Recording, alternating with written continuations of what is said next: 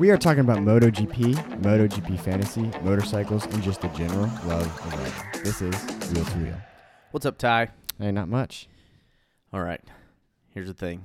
All right, lay it on me. I was thinking about how what we could talk about today because last you know episode we got to talk about your trip to Germany and all that, which was very exciting. And I don't do anything like that that's to that level of uh, interesting. But my thought was is I swung by Morton's BMW today and I saw some cool motorcycles there and got me to thinking like if I could have someone just give me a bike, like a normal bike within reason, not something just absolutely. HP four yeah, not noth- anything just ridiculous, but Honda Fireblade. you know, if if somebody could give you a bike tomorrow to just ride and have, you know, what would you want? Hmm. I was actually, I mean, okay, I mean, like we're talking like a dream bike. I mean, within reason, or are we just talking like what would be a good starter bike, or like what would be like a good? No, for you, like what would you just want? Oh, I already have a bike that I want off the cost, like top of my head. I've been drooling over it for the last my like my whole life. Well, not really my whole life, but since 2009 when it came out. Um, it got a lot of hate when it came out, but it's a Ducati. I know, it's surprising because I like to make fun of Ducatis and the whole duck pond, but um, I still think one of the coolest bikes out there is the Ducati Custom 1000. Which, if you don't know what that is, look it up. Ducati Custom 1000.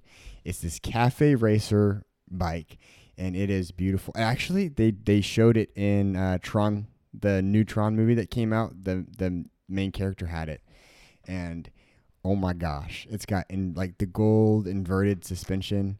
It's uh, so I mean like it rides like a sport bike, but it looks like a million bucks. You know, like this is the kind of thing that you can go carve up the canyon and then pull up to like you know the restaurant. Everyone's gonna turn their head. Yeah, that's that's a cool looking motorcycle. You look like a Hollywood star. You ride that thing. And the thing is, it doesn't just look cool; it rides well. And I think that is something that's really important to me because there's a lot of bikes out there that look cool as heck, but it's just just sucks to ride. I will say that this reminds me a lot of the um the BMW 9T. However, it doesn't have those giant things sticking out on the sides, So I like which makes it look better in my opinion. I like the Boxer engine. Don't get me wrong, but I think this is a better sounding motorcycle. It's got that twin grumble, and I think twins are just the superior sounding, but like engine, hands down. Um, but it also, I think it's it's just maybe it is the narrower portion of it, but I th- also I've sat on one Mhm. and it just feels more premium, which is really weird to say that something else can feel more premium than a BMW Right. but I do think that like a standard um, R9T, um, I just it, it still feels. I mean, if you were compared a standard R9T to literally any other bike in that category, it's gonna feel like a million bucks. Well, but the Ducati Custom is just it's like it's it, they only made so many of those things, so Right. It's a bit different. well, and we actually got to pretty much sit on every R9T that exists, you know, because Morton's had all of them Oh, for yeah. a little while. So Yeah. we went and sat, and they still have a few of them, but um, that's an interesting bike. I'm interested. It, it's it's interesting to me that you picked a cafe racer style. Um, but it clearly, I mean, it's this thing's got like some sick uh, Dunlop tires that I'm sure will just stick to a track. Oh, I mean, the cool thing about it too is I just I love sport bikes. Don't get me wrong, but I just think they look kind of stupid on the road. If I'm being completely honest, I mean, like if I see, you know, a Honda Fireblade going around the corner, I'm gonna be like, okay, that looks cool, but it just looks out of place on the street. You know, Mhm. like those new Ducati Street Fighters. Oh my gosh, that they're just they look wicked. They look like straight sin. Um, Uh, that's pretty funny. Yeah, that's a cool bike. That's a cool bike. So, you know, for me, mine's not nearly as cool. I don't think.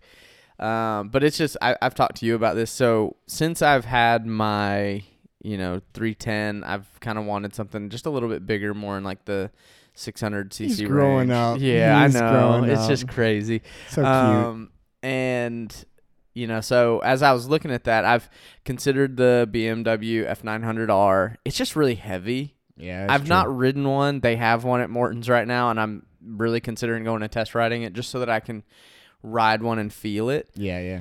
because I think that it will feel pretty similar to my bike because it's a BMW. Yeah. Um, but every bike that I've ridden, If you can't tell, he's a BMW fanboy. I don't know that I would call myself a fanboy, but I do really like them.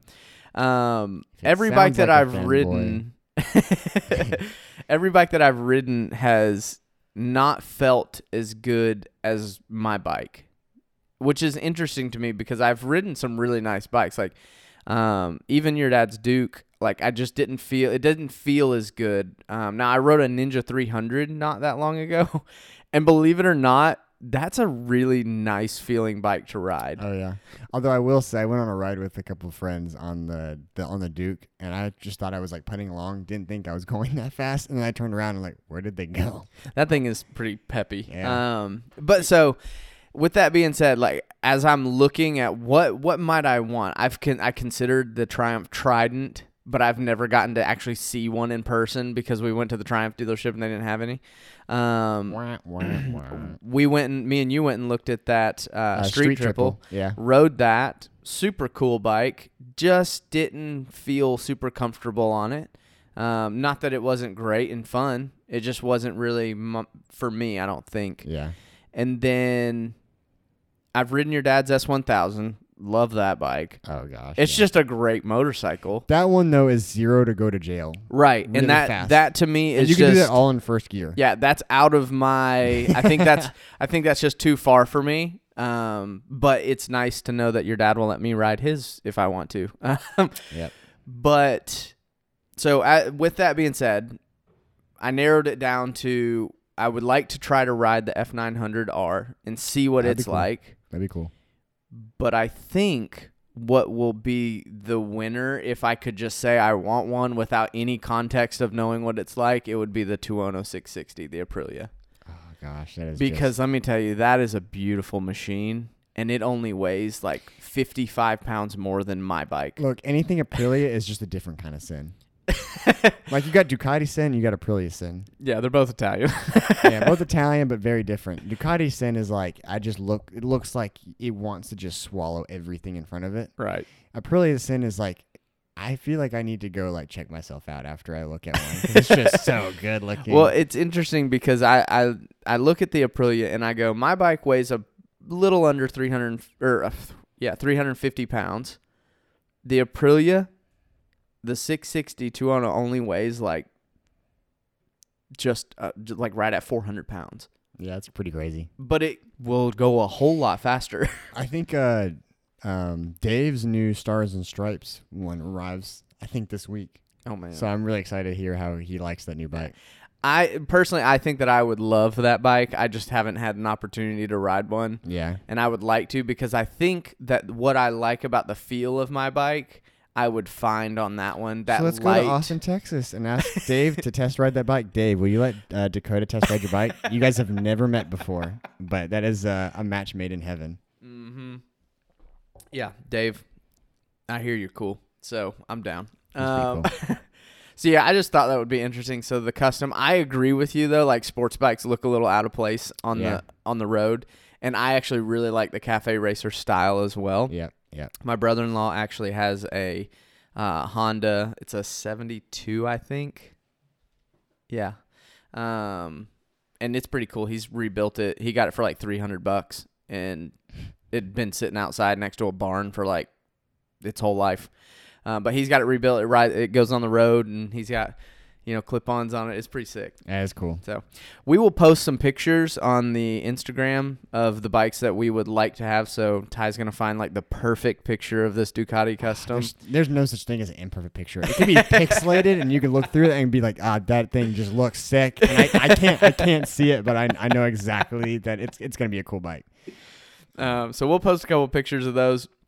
Um, but wanted to take a just a second and tell you about our friends over at Lone Prepper. Oh, yeah. Um, L O N E, not loan like a car loan.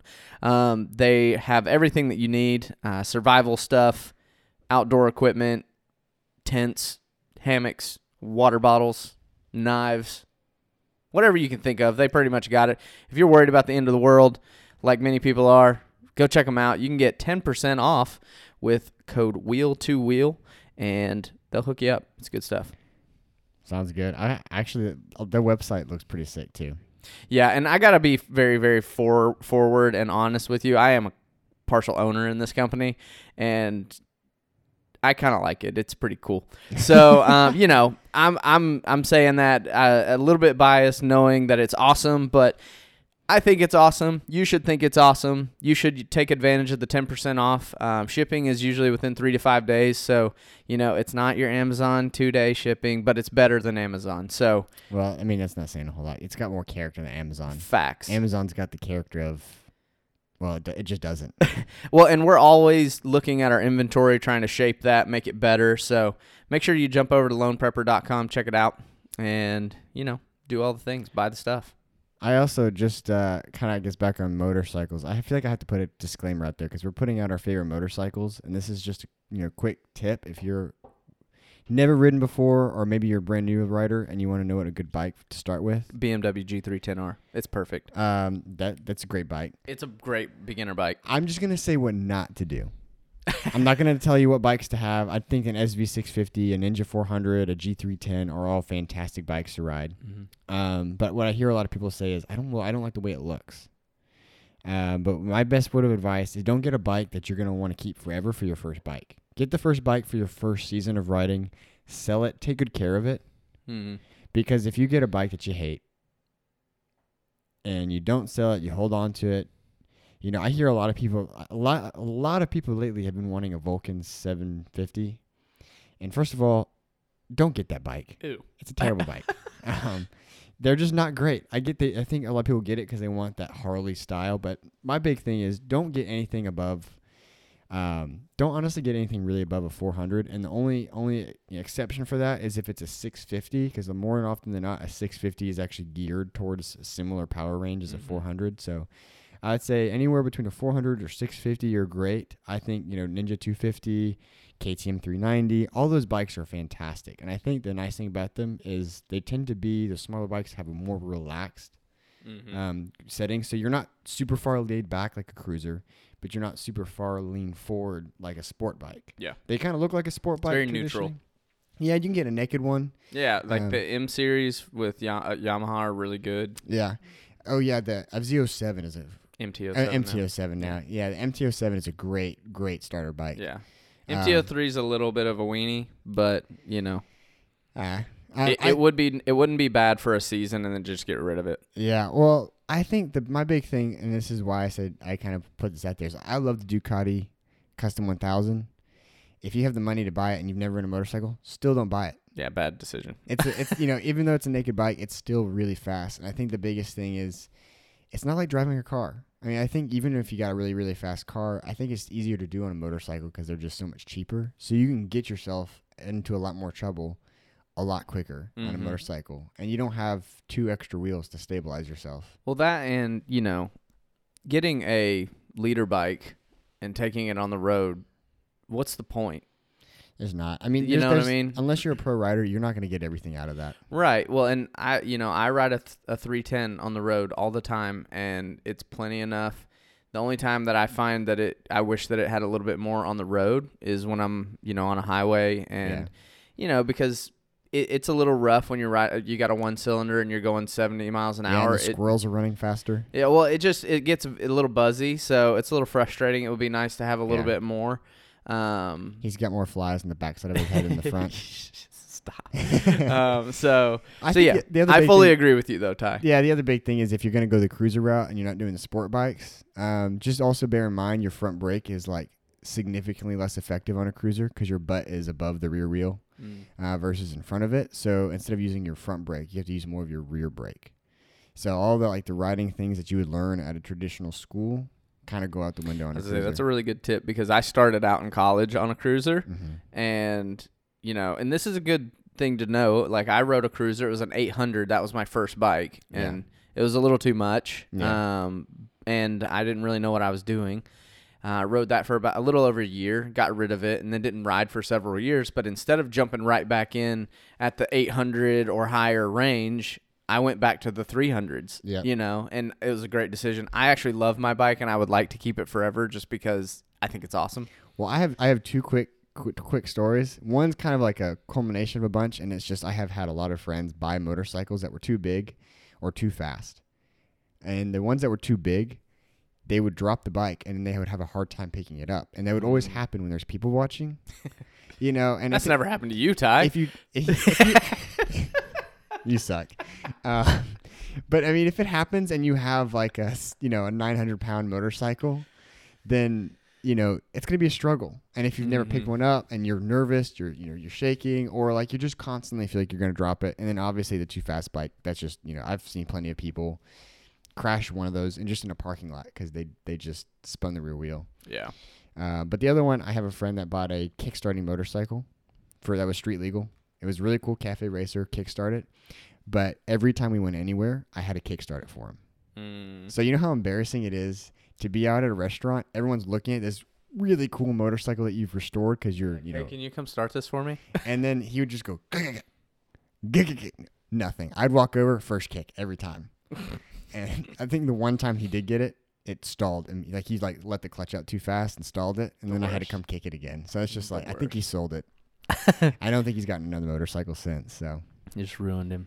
So, all right. Well, let's let's get into racing. Um, we talk way too long about that, but um, racing. So we watched the um, not the third race. What was this? The fifth race? Fourth race?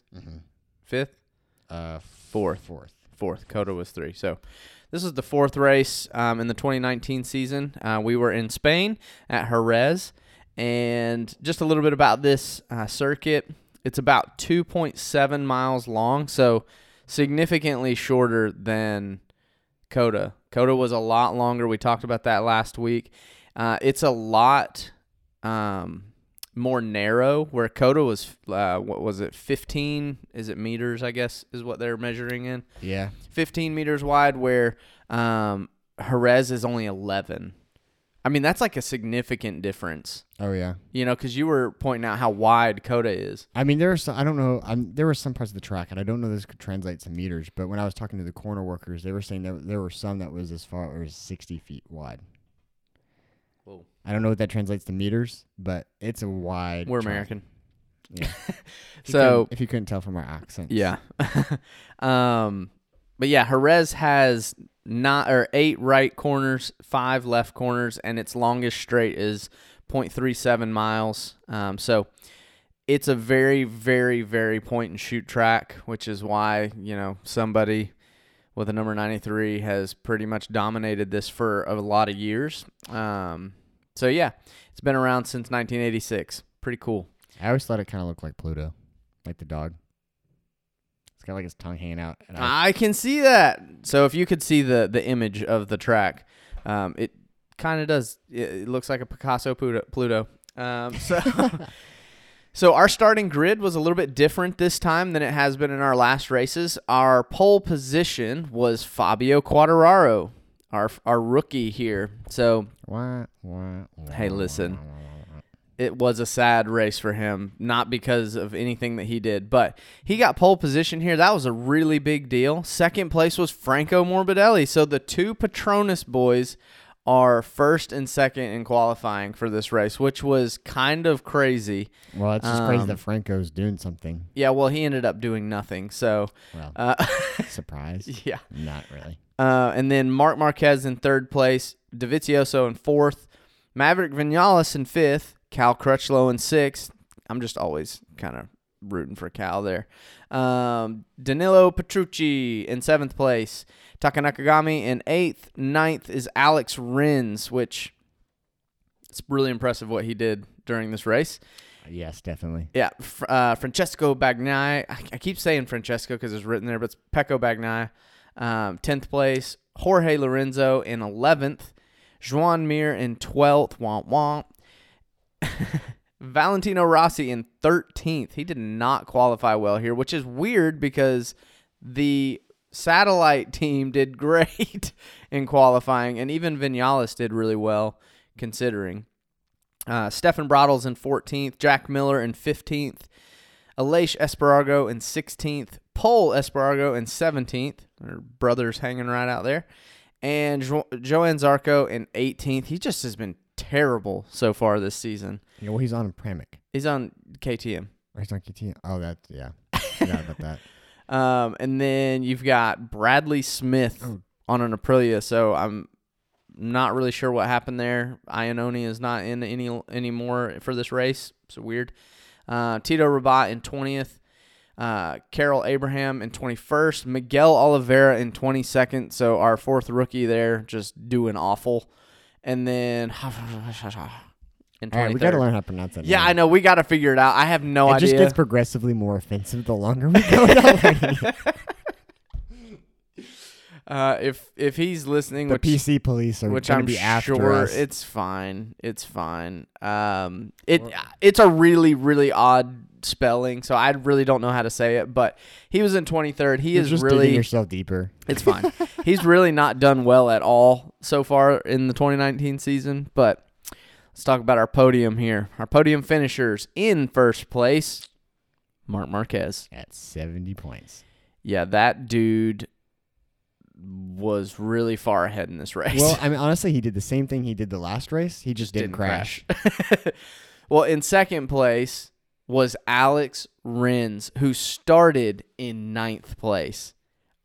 Whoa, blew my mind. He absolutely kind of killed it. We'll have to talk more about that one of the hot takes. Yeah. Well, and then in third place was Maverick Vinales, which, whatever. you know, um, so that puts our current world champion standing for 2019 at this point is Marc Marquez in first with 70 points. Alex Rins trailing one point behind him with 69 points. Andre Dovizioso with 67 points, so only three points off the lead. Rossi is coming in with 61 points, nine points off the lead. Uh, Danilo Petrucci is with has got 41 points. So there's this is where we start seeing a big discrepancy. As soon as you get to fourth place, it's you're you know or fifth place, you're 29 points off the lead. That's significant. Um, Maverick Vinales in sixth with uh, 30 points. Jack Miller in seventh with 29 points. Taka Nakagami in eighth with 29 points as well. Um, so they're tied. I guess don't don't really know how they determine who gets seventh or eighth there, but um, Cal Crutchlow is in ninth with 27 points, and Franco Morbidelli is coming in with 10th place with 25 points, which is the only reason that he's in 10th place and not Fabio is because what happened to Fabio in this race was Tragic. a tragic mechanical What a tra- failure travesty. because he was in second place Oh, yeah. and he was absolutely And doing great. he couldn't get it up to third. Yeah, I mean, it just he couldn't yeah shift out of third gear. He just the bike would not shift, and he had to retire. It was really dumb. so Fabio ends up with the mechanical. However, he's still leading the rookie of the year race at this point because Oliveira finished 18th, Pecco crashed, and Juan Mir crashed. So the rookies did awful in this race. Yeah, it wasn't great. Um, I will still say though, this is a very very tightly packed top ten. Yeah. Because I mean, the first the first four are still. I mean, like nine point difference between them. Um, and then I think the other crazy thing is, I mean, even though Franco Morbidelli is in 45th, or he's 45 points away, Mm-hmm. that's still, I mean, we're only five races in, yeah. I mean, like all it takes is like the top four guys to crash, and then it that all just or changes. four imme- races in. Gosh. Yeah, I mean, I mean, one crash really changes that. Mm-hmm. um, you know, two crashes change that, and uh, it, it it's just not that Franco Morbidelli would ever do anything.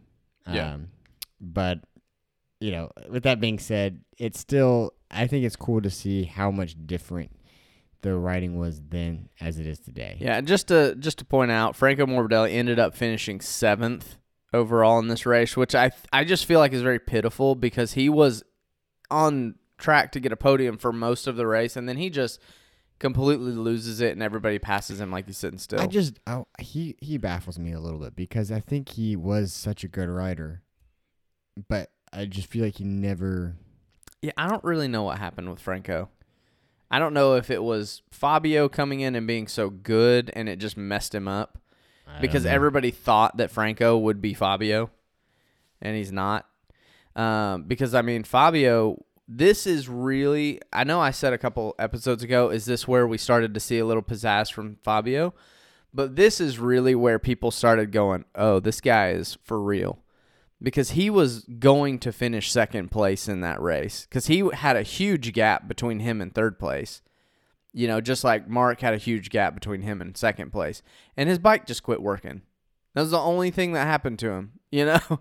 yeah. Um, and then, I think the thing that I think uh, people also forget, like when you see riders get emotional, it, it's not like this was just you know twenty minutes for him. You know, races are typically forty five. He didn't get to Mhm. finish. Um, oh, he fell apart in the paddock. but you also have to remember too. I mean, he spent that entire weekend. You you spend like days Yeah. testing your bike, you know, with free practices, and then you have qualifying. You work really hard to qualify in a good position, and then And then you get pole position. Yeah, and then you get pole, and then just to kind of lose it. So you've spent like days of your life to get nothing. Yeah. you get zero points when that happens. It's Mhm. not like, oh, sorry, it wasn't your fault. We'll give you some pity points. No, you get nothing. Yeah, you get absolutely nothing. And if we were playing soccer, it would be nil. So overall, this was a pretty boring race compared to some of the ones that we've seen. However, I got what I wanted. yeah. However, Rins gave us the most excitement in that he worked his way up from ninth place and ended up in second place. So he won his first race in COTA, and then he gets second place the following race in Jerez. It's pretty impressive what he's doing because like he's on the Suzuki. The Suzu- this is where the Suzuki really started like shining, and you were like, ah, like I said last time, this is the rise of Suzuki right here that you're seeing, and this is why we are so upset that Suzuki bailed on MotoGP. Yeah, what the heck, Suzuki? You know, there's nothing we can do about it. It's done. They're gone. But watching how this works and how they have moved up and where they started, it's just pretty incredible. And the fact that they just kept the same two riders the whole time. Yeah, You know, I, that's in my experience of watching, doesn't happen. the riders rotate a lot, especially like the second person on the team rotates out a lot and Suzuki has, st- has stuck with their two guys the whole time. Honestly, I feel like MotoGP teams and management works a lot like the Cleveland Browns. yeah. I mean, all of the teams. It's not just one specifically. Ducati's probably treats them the worst historically, but um, I feel like they just instead of focusing a lot on the bike and building it around a single rider and holding on to that person, they kind of like it's Cleveland Browns just keeps getting new quarterbacks thinking it's going to solve their problem, but it doesn't. You know. So I think that's one of the th- smart things that Aprilia did was sign that contract with Aleix Espargaro Mhm. and Maverick Vinales. As as much as I'm not a huge fan of Maverick, I still think that was smart. Some consistency there. Um, because I mean, every time you switch bike, every riders, You start over. you start over. I mean, because Yeah. that bike, it just, I mean, like Marc Marquez is gonna want his bike a different way than. Yeah. I mean, even though that you can make bikes differently, no one could ride the Honda other than Marc for the Right. longest time. So it's just you know changing riders a lot. Um, I think has a not like a, it's not like a neutral thing. It has a negative impact. Well, I think that what you're saying is very reflected in how bad Jorge Lorenzo is in this because we just looked up before we started this, like all the a bunch of different stats for riders, and I didn't realize how good Jorge Lorenzo oh, was. he's one of the greatest MotoGP riders of all time. well, because I didn't. The only season I've ever really seen him in is this one, and he's tr- hot trash. Like he is terrible on this oh, bike. yeah. You know, but I think that you're making a really great point with that in that he switched to the Honda and he just wasn't as good. And they're not going to listen to him because Marc Marquez is riding the Honda and doing great, you Yeah. know? Well, I think what Jorge Lorenzo, honestly, the biggest mistake he ever made was leaving Yamaha, Mm. and he did that for the bigger paycheck at Ducati. But then he couldn't do anything at Ducati, and so Ducati didn't renew his contract, and so he went to Honda. Um, I think if he had stayed at Yamaha, he potentially would have. Had a couple more world championships. Oh, I think he that he would at least have been a contender. Yeah. Because the thing about Jorge Lorenzo is his strategy was always he gets out in the front of the paddock and then you and can't catch him. he just does not make mistakes. Does not. He's the smoothest rider ever in the paddock. He just Mhm. he just is consistent. Um, but you know, he just went to Ducati. They didn't listen to him. All he needed was a gas tank. Then he became fast. I still, even though I didn't like Jorge Lorenzo, that still frustrates me to no end. Right. So uh, the last thing we really need to talk about from this race is I know we talk about Marc a lot, but you can't in this era talk about MotoGP without talking about Marc Marquez. You just can't do it. It's if you do, you're missing a whole like piece. That's one of the reasons why instead of doing um, MotoGP Unlimited again, instead Amazon Prime is going to come out with a five episode docu series on Marc Marquez this coming year, and it's going to be about his comeback to MotoGP because it's that big of a deal. Well, I think it's crazy because I mean, without Marc Marquez there this last season, it was Ducati, Ducati, Ducati, Ducati, Fabio.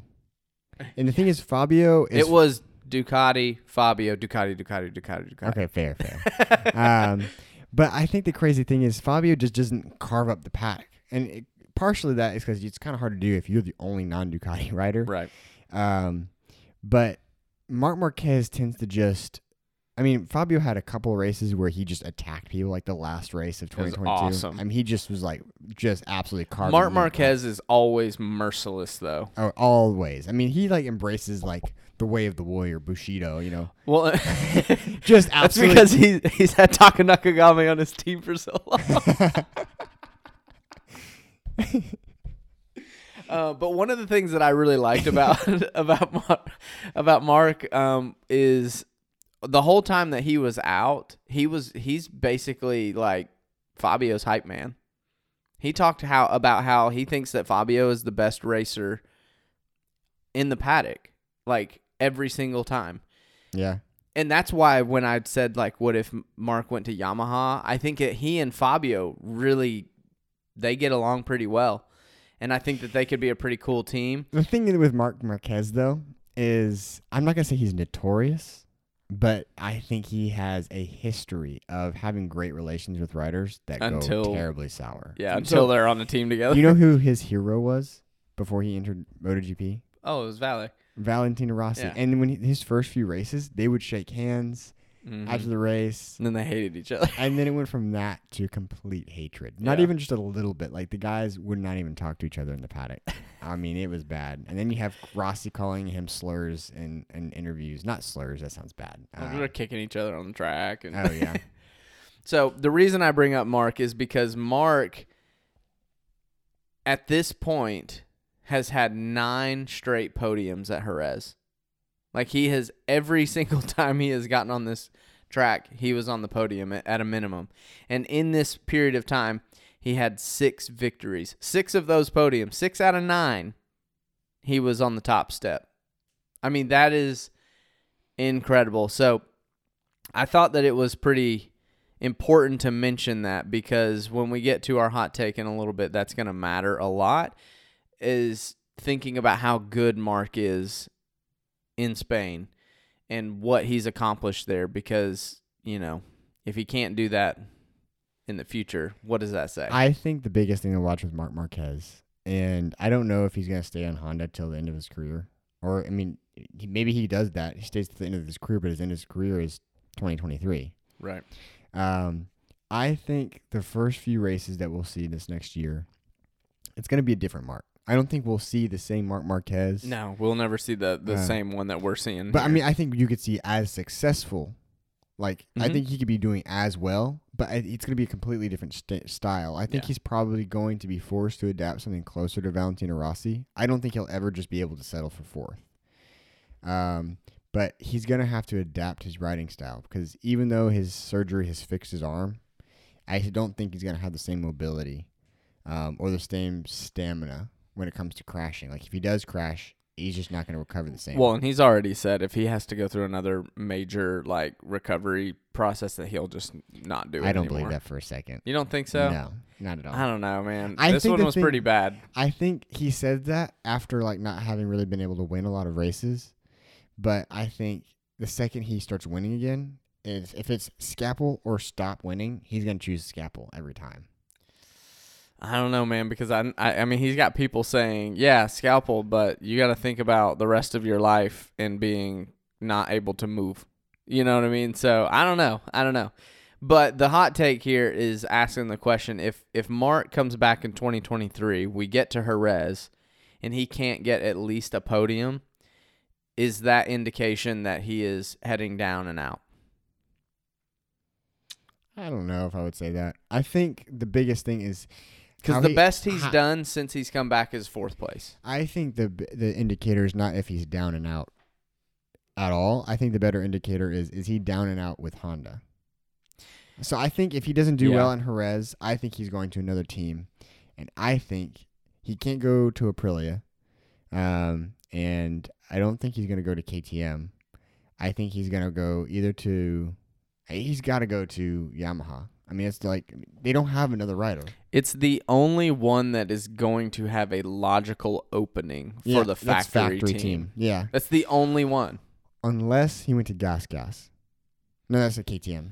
Yeah, I, I don't see that happening though. Yeah, I don't I Because don't it's still not. I bike. understand that Gas Gas is getting factory equipment and they're considered kind of like a factory team, but It's not the same. it's not the same as going to the Red Bull KTM. Yeah, that's true. You know? I I mean, so the only other thing I could think that he, I mean, Ducati's not going to do this probably, but I mean, if they gave Marc Marquez a Ducati, he would just be such a force to be reckoned with. Yeah, I just I just don't see it happening. The my biggest fear is if Marc Marquez went to Ducati, it that's like a 50-50 end of his career. Mm-hmm. or best ch- choice of his life. That's the thing. It's not like uh, I think he's gonna do well. It's he's gonna either get there and they're gonna give them what he wants, or they're gonna fight him every step of the way, and his career is over. And it's gonna be Mhm. the most lackluster thing you'll see. Yeah, and the bottom line is is that Ducati doesn't have to. They don't have to do any of that. They don't have to listen to Marc. They don't have to do what he wants. You know why? Because they have a wonderful machine and they've got like 400 people to choose from to ride it. I don't see. I don't know that I would say that they can do whatever they want because the thing is they've won one championship since when? It's been like a decade. Yeah, I'm just saying that they have they have proven that they have a great motorcycle and they have eight people right now to But ride their, them, Their victory is tainted in the fact that people think that the only way they can win is by having eight bikes in the paddock. which is why VR46 is going to go to Yamaha. Right. so, but here's the thing, though. I think uh, Marc Marquez would definitely not ride for VR46. Oh no, but he would ride for. I think that he would ride for factory Yamaha. I don't know.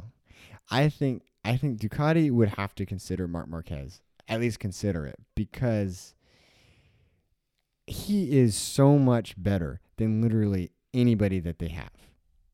I mean, Enea Bastianini is a great rider, Mm-hmm. but he has not been able to do half of what Marc Marquez has done.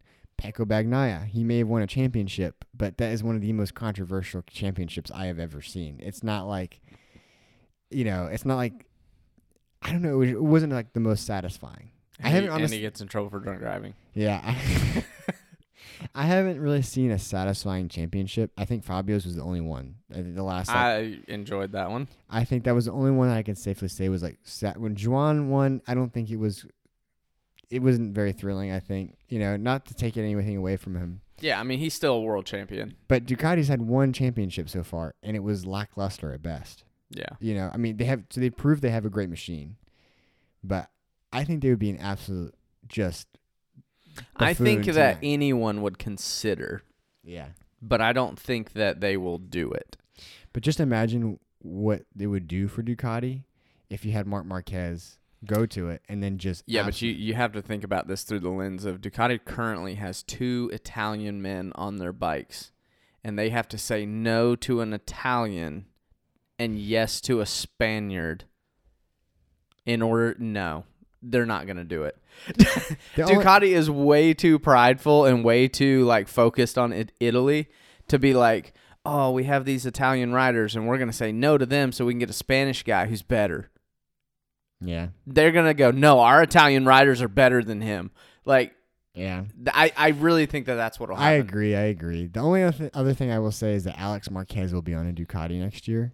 yeah which gives them the inside scoop but you also have who you know, have they've built a pretty good relationship, Fabio and Marc, so he can have the inside scoop on how the Yamaha's doing as well. That's true. You know what I'm saying? So like, I mean, obviously he's closer to his brother than he is Fabio. Yeah.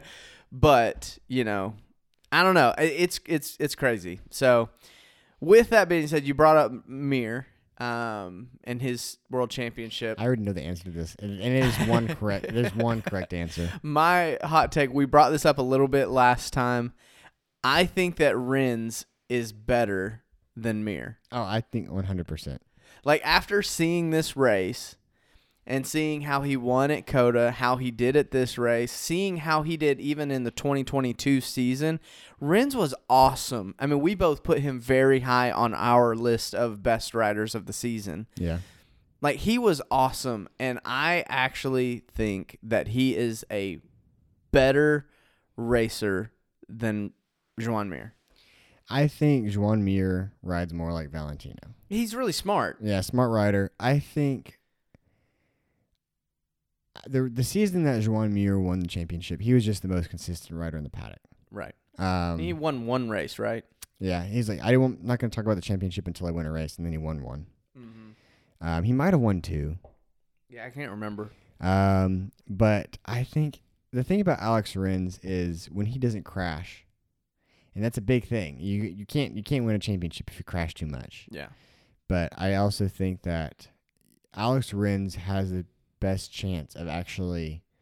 I mean, he is. I mean, if you could take Juan Mir versus Marc Marquez, Alex Rins is one of the few people in the history of MotoGP that has actually been able to beat a healthy Marc Marquez one on one. And I think to me that speaks just so much to Alex Rins' Mhm. ability in the fact that like he could push it with Marc Marquez and like actually like stick it to him Yeah. with a, a very very like low developed motorcycle. I Yeah. just you know to me he's been able to do. You know, it's like versus you know Pecco Bagnaia versus Fabio. You know when when Pecco wins, there's nobody else around him. You know someone's crashed. Mhm. When Fabio wins, a lot of times it's like he's fought. Yeah, he's like coming across there he- bruised and beaten. Yeah, and I think the thing with Pecco is when he he has crashed a lot in those kind of high intensity, high high stress situations, and Right. he wipes out. Um, Alex Rins, while he's crashed a lot, I don't think it's necessarily always been in those high octane moments. It's just been like a fluke mistake. And but Yeah. in those moments, it's almost like he gets better. When Rins crashes, he's usually uh, like in reach of a podium, and he just pushes it a little too far, trying to get one more position.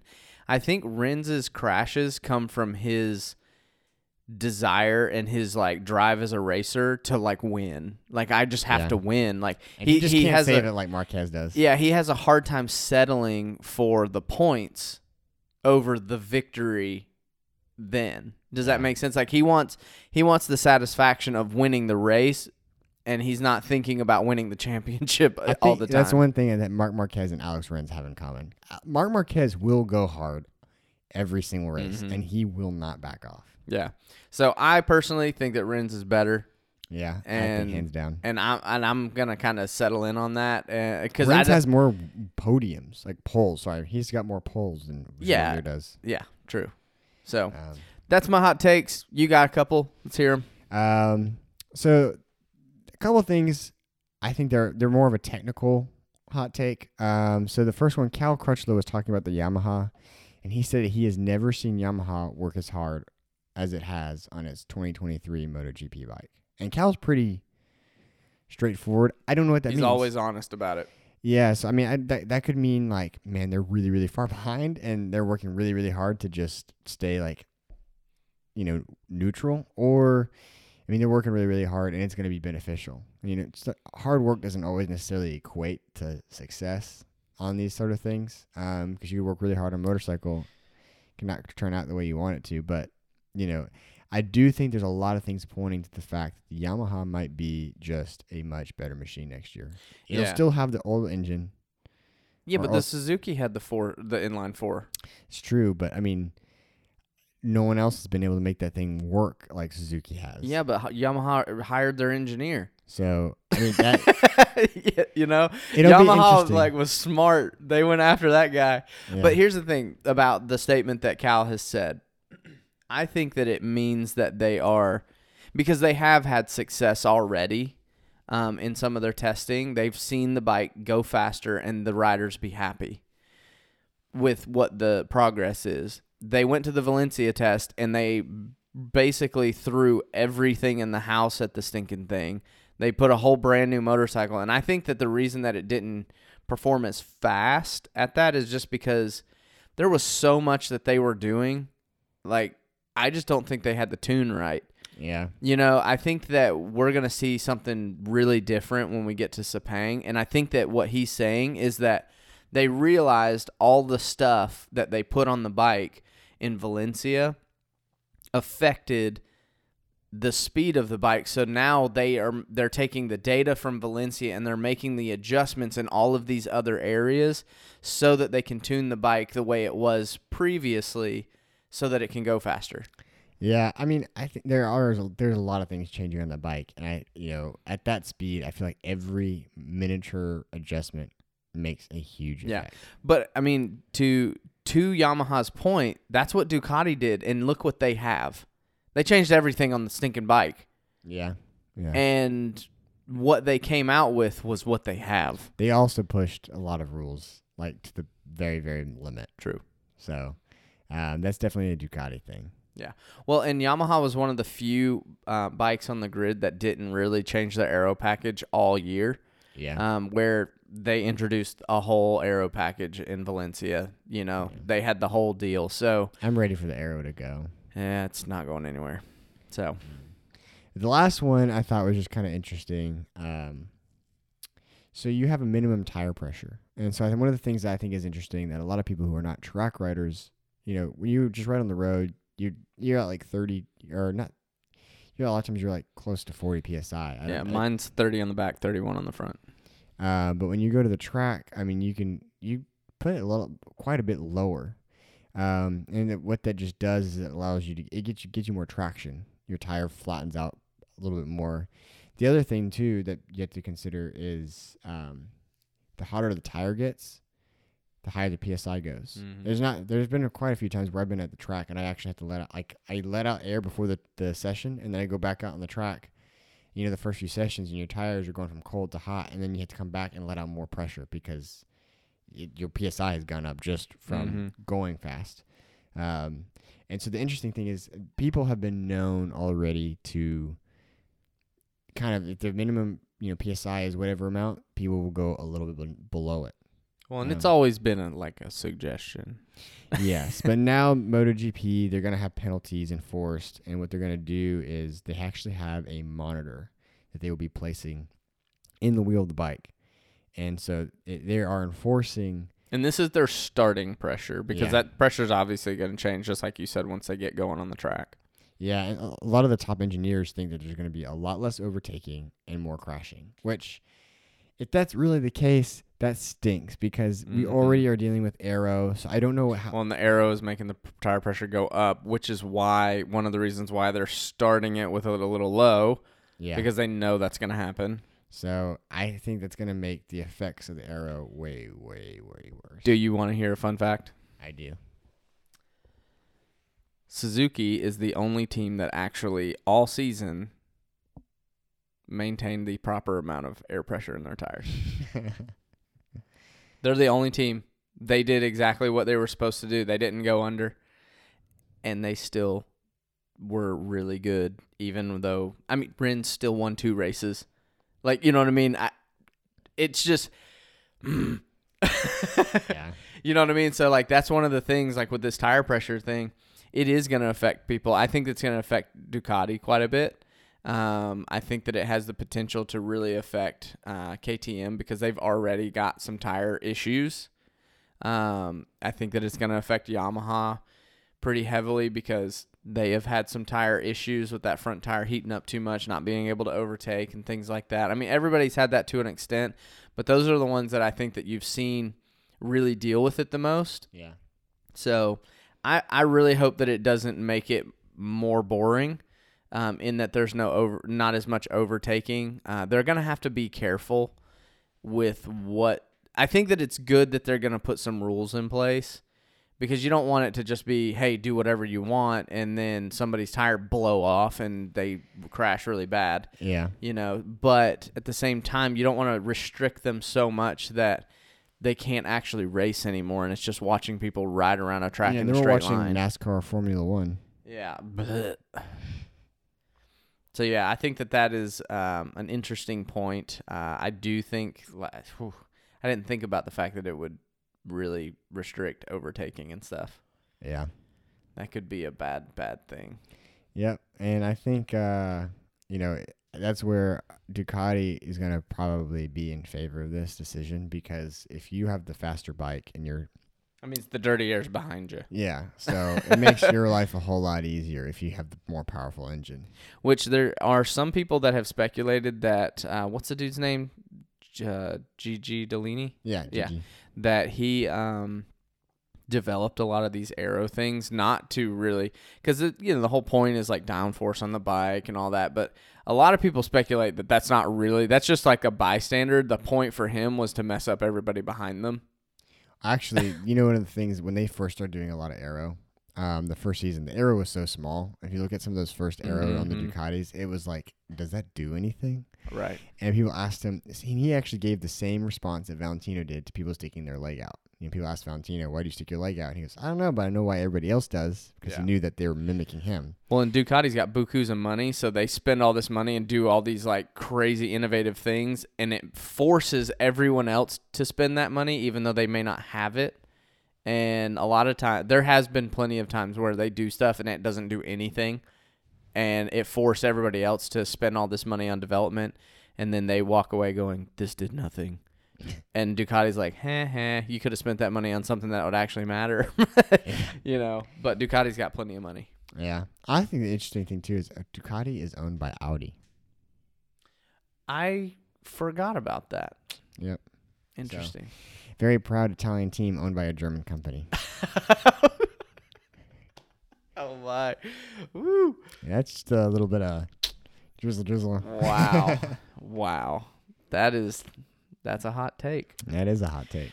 All right, well this has been fun. Uh, we want to hear from people though. Um, we don't hear Especially from our yet. participators who are apparently in Dubai. Yeah. Oh, yeah. Okay. So we have how much is it, Ty? Um, we have six percent of our listen. Which okay, let me put this in perspective. We don't have a lot of listens, but I, you, you don't need to say that. Just we have thousands of listeners.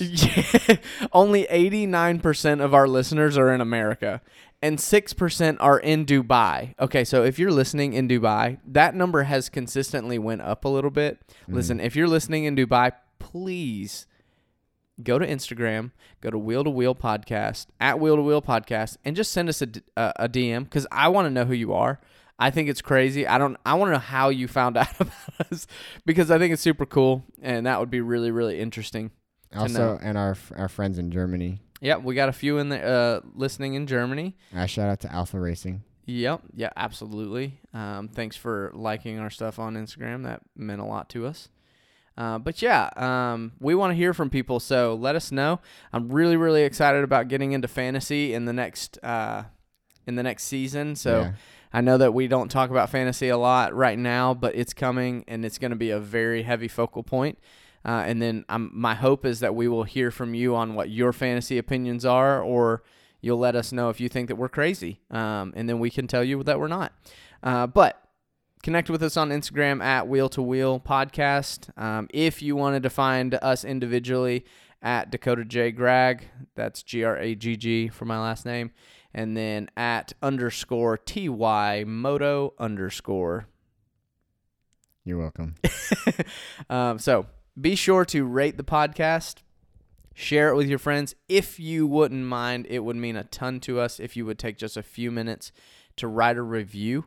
Uh, because that would really help us get out into the world and into the algorithm a little more, and that would just go a long way. So, thanks for listening, and we'll catch you next time.